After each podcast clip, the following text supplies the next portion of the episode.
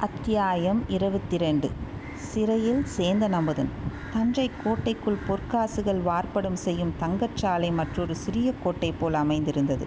தங்கச்சாலைக்கு வெளிப்புறத்தில் கட்டுக்காவல் தஞ்சை கோட்டை வாசலில் உள்ளது போலவே வெகு பலமாயிருந்தது. அன்று மாலை குந்தவை தேவியும் வானதியும் தங்கச்சாலையை பார்வையிடச் சென்றபோது வேலை முடிந்து பொற்கொல்லர்கள் வெளியில் புறப்படும் சமயம். வாசற் காவலர்கள் பொற்கொல்லர்களைப் பரிசோதித்து வெளியில் அனுப்ப ஆயத்தமானார்கள். பொற்கொல்லர்கள் வாசலண்டை வந்து குவிந்திருந்தார்கள். அந்த நேரத்தில் அரண்மனை ரதம் வந்து தங்கச்சாலையின் வாசலில் நின்றது. குந்தவையும் வானதியும் இறங்கினார்கள். அவர்களைப் பார்த்ததும் காவலர்களும் பொற்கொல்லர்களும் மைமறந்து நின்று வாழ்க இளையபிராட்டி! என்று கோஷித்தார்கள். தங்கச்சாலையின் தலைவர் ஓடிவந்து அரச குமாரிகளை ஆர்வத்துடன் வரவேற்றார். உள்ளே அழைத்துச் சென்று பொன்னைக் காய்ச்சும் அக்னி குண்டம், நாணய வார்ப்படம் செய்யும் அச்சுக்கள் அச்சிட்ட நாணயங்கள் முதலியவற்றைக் காட்டினார். அன்றைய தினம் வார்ப்படமான தங்க நாணயங்கள் ஒரு பக்கத்தில் கும்பலாக கிடந்தன. அந்த பொசும் பொன் நாணய பசும் பொன் நாணயங்களின் ஒளி கண்களை பறித்தது. ஒவ்வொரு நாணயத்திலும் ஒரு பக்கத்தில் புலியின் முத்திரையும் மற்றொரு பக்கம் கப்பல் முத்திரையும் பதித்திருந்தன. பார்த்தாயா வானதி! எத்தனையோ காலம் காலமாக இந்த சோழ நாட்டுக்கு உலகமெங்குமிருந்து தங்கம் வந்து கொண்டிருந்தது. தரை வழியாகவும் வந்தது கப்பல் வழியாகவும் வந்தது. இதுவரை அவ்வளவு தங்கத்தையும் சுமக்கும் பொறுப்பு சோழ நாட்டு பெண் குலத்துக்கே இருந்து வந்தது. ஆபரணங்களாகச் செய்து போட்டுக்கொண்டு தூக்க முடியாமல் தூக்கி வந்தார்கள். கொஞ்சம் காலமாக சோழ நாட்டு பெண்களுக்கு அந்தப் பாரம் குறைந்து வருகிறது. நம் தனாதிகாரி பழுவேட்டரையர் இம்மாதிரி கண்ணைப் பறிக்கும் தங்க நாணயங்களை வார்ப்படம் செய்ய ஏற்பாடு பண்ணிவிட்டார் என்று குந்தவை சொன்னாள். அக்கா இதனால் என்ன சௌகரியம்? என்று வானதி கேட்டாள். என்ன சௌகரியமா? நீ ஒன்றுமே தெரியாத பெண்ணடி. இம்மாதிரி பொன்னை நாணயங்களாக்கி செய்துவிட்டால் இவ்வளவு பொன் என்று நிறுத்துப் பாராமலே மதிப்பிடச் சௌகரியம். குடிகள் அரசாங்கத்துக்கு வரி கொடுக்க சௌகரியம். வர்த்தகர்கள் வெளிநாட்டாரோடு வியாபாரம் செய்வதில் பண்டத்துக்குப் பண்டம் மாற்றிக்கொண்டு கஷ்டப்பட வேண்டியதில்லை. பொன் நாணயங்களைக் கொடுத்துப் பொருள்களை வாங்கலாம். பொன் நாணயங்களைப் பெற்றுக்கொண்டு பண்டங்களை விற்கலாம். ஆகையினாலேதான் சோழ நாட்டு வர்த்தகர்கள் நம் தனாதிகாரி பழுவேட்டரையரை வாழ்த்துகிறார்கள். இன்னும் ஒன்று சொல்கிறேன் கேள் என்று கூறிக் குந்தவை தேவி குரலைத் தாழ்த்திக் கொண்டு சொன்னாள். சக்கரவர்த்திக்கும் சக்கரவர்த்தியின் குடும்பத்துக்கும் எதிராக சதி செய்பவர்களுக்கு இந்த நாணயங்களினால் அதிக சௌகரியம். எப்படிப்பட்ட உத்தமர்களையும் இந்தப் பொற்காசுகளின் மூலம் துரோகிகளாக்கிவிடலாம் அல்லவா? என்றாள். அருகில் நின்ற தங்கச்சாலை தலைமை அதிகாரியின் காதில் குந்தவை கடைசியில் கூறிய வார்த்தைகள் லேசாக விழுந்தன. அந்த அதிகாரி ஆம் தாயே அம்மாதிரி பயங்கரமான வதந்திகள் எல்லாம் இக்காலத்தில் கேள்விப்படுகிறோம்.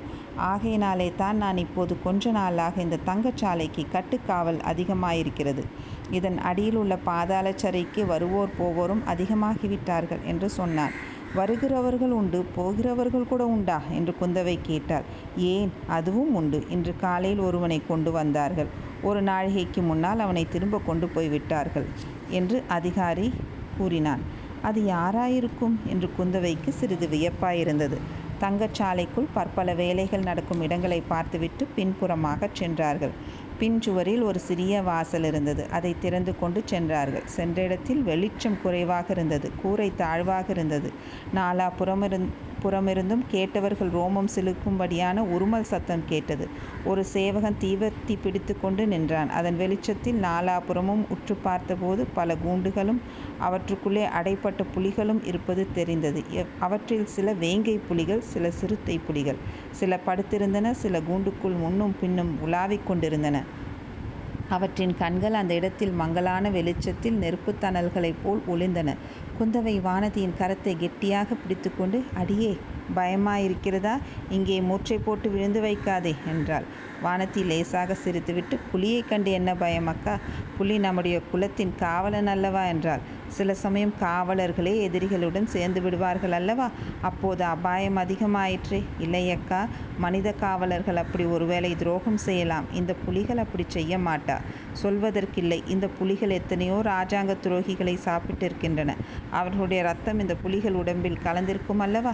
பயமே இல்லை என்று சற்று முன் கூறிய வானதியின் உடம்பு இப்போது சிறிது நடுங்கத்தான் செய்தது. அக்கா என்ன சொல்கிறீர்கள்? உயிருள்ள மனிதர்களை இந்த புலிகளுக்கு இரையாக கொடுப்பார்களா என்ன? என்று கேட்டாள். அப்படி செய்ய மாட்டார்கள். இந்த தங்கச்சாலைக்கு அடியில் பாதாள சிறை இருக்கிறது என்று சொன்னேன் அல்லவா? அதற்குள் போவதற்கும் வருவதற்கும் ஒரே வழிதான். அந்த வழி இந்த புலி மண்டபத்தில் இருக்கிறது. சிறைக்குள்ளிருந்து யாராவது தப்பித்து வர முயன்றால் இந்த மண்டபத்துக்குள்ளே தான் வர வேண்டும். அப்போது புலிகளுக்கு இரையாவார்கள். சிவசிவா என்ன கொடூரம்! ராஜாங்கம் என்றால் அப்படித்தான். கருணையும் உண்டு கொடூரமும் உண்டு வானதி. ஒரு சமயத்தில் என்னையே இந்த பாதாள சிறையில் அடைத்தாலும் அடைத்து விடுவார்கள். சின்ன பழுவேட்டரையர் இன்றைக்கு என்னுடன் பேசியதை நீ கேட்டிருந்தால் நன்றாயிருக்கிறது அக்கா. தங்களை பிடித்து சிறையில் அடைக்கும் வல்லமை உள்ளவர்கள் ஈரேழு பதினாலு உலகத்திலும் இல்லை. அப்படி யாராவது செய்ய முன்றா முயன்றால் பூமி பிளந்து இந்த தஞ்சை நகரையே விழுங்கி விடாதா? அதை பற்றி எனக்கு கவலை இல்லை. நம்முடைய பழையாறை வைத்தியர் மகனை பற்றித்தான் கவலைப்படுகிறேன். அந்த சாது பிள்ளை தப்ப முயன்றிருக்க மாட்டான் அல்லவா? சாது பிள்ளைத்தான் ஆனால் யார் எப்போது எப்படி மாறுவார்கள் என்று சொல்ல முடிவதில்லையே. புலிகளின் உருமல் கோஷம் இன்னும் அதிகமாயிற்று. காவலனை பார்த்து புலிகளுக்கு ரொம்ப கோபம் போலிருக்கிறதே என்றாள் குந்தவை. இல்லை தாயே சக்கரவர்த்தியின் திருக்குமாரியை இவை வாழ்த்தி வரவேற்கின்றன என்று காவலன் சமத்காரமாய் மறுமொழி கூறினான். நல்ல வரவேற்பு என்றாள் குந்தவை. அதோடு புலிகளுக்கு இறை போடும் சமயம் நெருங்கிவிட்டது. இரையை நினைத்து உருமுகின்றன. அப்படியானால் நாம் சீக்கிரம் போய்விடலாம். சிறையின் வாசல் எங்கே இருக்கிறது? மண்டபத்தின் ஒரு மூலைக்குள் இதற்குள் அவர்கள் வந்திருந்தார்கள். அங்கிருந்து புலிக்கூண்டு ஒன்றை காவலர்கள் அப்பால் நகர்த்தினார்கள். அங்கே தரையில் பதித்திருந்த கதவு ஒன்று காணப்பட்டது. இரண்டு ஆட்கள் குனிந்து கதவை வெளிப்புறமாக திறந்தார்கள். உள்ளே சில படிக்கட்டுகள் காணப்பட்டன. அவற்றின் வழியாக ஒவ்வொருவராக இறங்கிச் சென்றார்கள். இருள் அதிகமாயிற்று. இரு சேவகர்கள் பிடித்திருந்த இரண்டு தீவர்த்திகளிலிருந்து புகையினால் மங்கிய வெளிச்சம் வந்து கொண்டிருந்தது. குறுக்கும் நெடுக்குமாக சென்ற குறுகிய பாதைகளின் வழியாக அவர்கள் ஒற்றை வரிசையில் போக வேண்டியதிருந்தது அங்கே புலிகளின் பயங்கர உருமல் ரோமம் சில உருமல் ரோமம் சிலிர்க்க செய்தது என்றால் இங்கே நாலாபுறத்திலும் எழுந்த தீனமான சோகமயமான மனித குரல்கள் உள்ளம் பதறி உடல் நடுங்கச் செய்தன. ஆனால் அந்த தீனக் குரல்களுக்கு மத்தியில் விந்தை விந்தை ஒரு இனிய குரல் கீதம் இசைத்ததும் கேட்டது. பொன்னார் மேனியனே புலித்தோலை அரைக்கசைத்து மின்னார் செஞ்சடை மேல் மிளிர்கொன்றை அணிந்தவனே. அந்த பாதாள சிறையிலிருந்து அறைகள் ஒரு வரிசையாக இல்லை. முன்னும் பின்னும் கோணலும் மாணலுமாக இருந்தன. ஒவ்வொரு அறைவாசலிலும் சென்று காவலன் தீபத்தியை உயர்த்தி பிடித்தான்.